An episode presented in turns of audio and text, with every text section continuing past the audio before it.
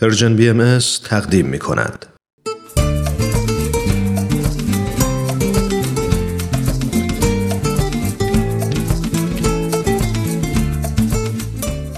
کاوشی در تعصب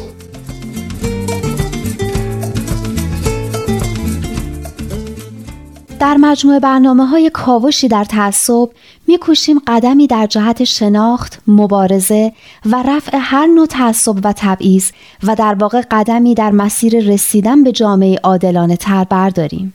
درباره کنوانسیون های بین المللی که برای رفع تبعیض در زمینه های مختلف ایجاد شدن صحبت کردیم و صحبتمون به میثاق بین المللی حقوق مدنی و سیاسی و اصل 26 اون رسید.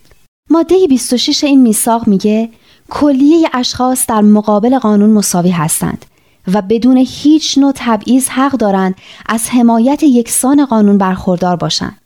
قانون باید هر نوع تبعیضی رو منع کنه و حمایت موثر و یکسان از همه اشخاص در مقابل هر نوع تبعیض به خصوص از نظر نژاد، زبان، مذهب و عقاید سیاسی و عقاید دیگه، اصل و منشأ اصلی یا اجتماعی، ثروت، نسبت و یا هر وضعیت دیگر رو تضمین کنه.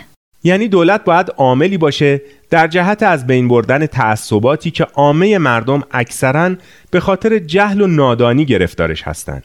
دولت باید عامل اصلاح و عامل عدالت باشه و نه اینکه خدای نکرده خودش به تعصبات و تبعیضات دامن بزنه و یا حتی به خاطر مقاصد خاصی که داره حتی جایی که تعصب و تبعیضی نیست سعی کنه به انهای مختلف اون رو به وجود بیاره دقیقاً این چیزیه که ملت ها باید در مورد اون هوشیار باشن و آلت دست کسانی که می‌خوان مقاصد خودشون رو پیش ببرن نشن.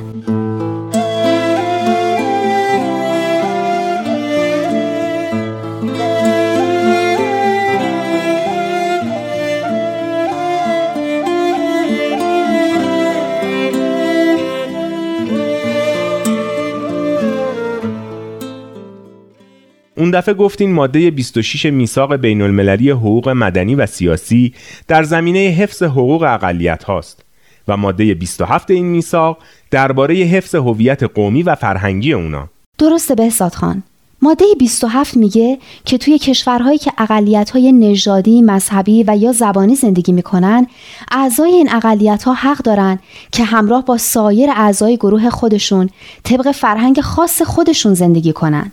به دین خودشون متدین باشن و ازش پیروی کنن و یا به زبون خودشون صحبت کنن و کسی نمی‌تونه اونا رو از این حقوق محروم کنه به نظر من مسئله حفظ هویت اقلیت ها در اعلامیه سال 1992 مجمع عمومی سازمان ملل به طور جامعتری بیان شده. ماده یک این اعلامیه میگه دولت ها باید از موجودیت و هویت اقلیت های ملی، نژادی، فرهنگی، مذهبی و زبانی واقع در قلمرو خود حمایت نموده و شرایط مربوط به ارتقا و رشد هویت آنها را تشویق نمایند. راست میگین. این اعلامیه سراحتا دولتها رو مسئول حفظ حقوق و هویت های مختلف می‌کنه. جالب اینه که ایران هم خیلی از این اسناد رو تصویب کرده و به اجرای اونا متعهد شده. مثل منشور ملل متحد که در سال 1324 اون رو به تصویب رسونده یا میثاق بین المللی حقوق مدنی و سیاسی و حقوق اقتصادی، اجتماعی و فرهنگی که در سال 1354 اون رو تصویب کرده. ایران همچنین کنوانسیون بین المللی من و مجازات نسل‌کشی رو در سال 1334 کنوانسیون بین المللی رفع تبعیض نژادی رو در سال 1347 و کنوانسیون حقوق کودک رو در سال 1372 به تصویب رسونده. ایران اعلامیه حقوق بشر رو هم که نقش خیلی اساسی در تنظیم این کنوانسیون ها داشته امضا کرده. یعنی ایران نزدیک به هفتاد ساله که منشور سازمان ملل رو تصویب کرده و نزدیک به چهل ساله که میثاق بین المللی حقوق مدنی و سیاسی و حقوق اقتصادی، اجتماعی و فرهنگی رو تصویب کرده. اینا زمانهای کمی نیستن.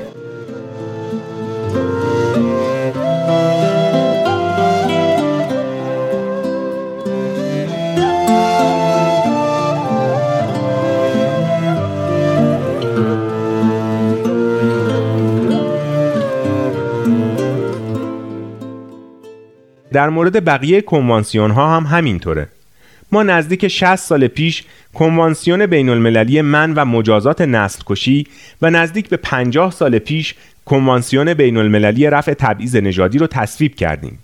می‌خوام اینو بگم که ما به اندازه کافی فرصت برای فکر کردن به مفاهیم اساسی و حیاتی این کنوانسیون های بین المللی داشتیم و توی این مدت می‌تونستیم کارهای مهمی برای به اجرا درآوردن اصول اون در ایران انجام بدیم. که اگه واقعا انجام می‌شد و نسلهای متوالی ما با مفاهیمی که در این اعلامی ها هست بیشتر آشنا می شدن امروز کسی نمی‌تونست از بیخبری مردم استفاده کنه و علنا اونها رو زیر پا بذاره و با اسیر کردن مردم ما در قید این تعصبات خانمان برافکن راه رو بر توسعه و پیشرفت اجتماعی و فرهنگی و به طبع اون اقتصادی کشور ما ببنده.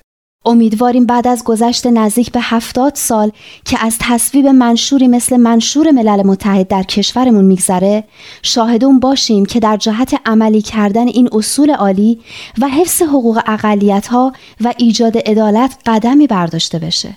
امیدوارم. اما مفهوم بسیار مهمی که در مقابل تعصب و تبعیض مطرح میشه بردباریه که میشه گفت درمان تعصب و تبعیضه.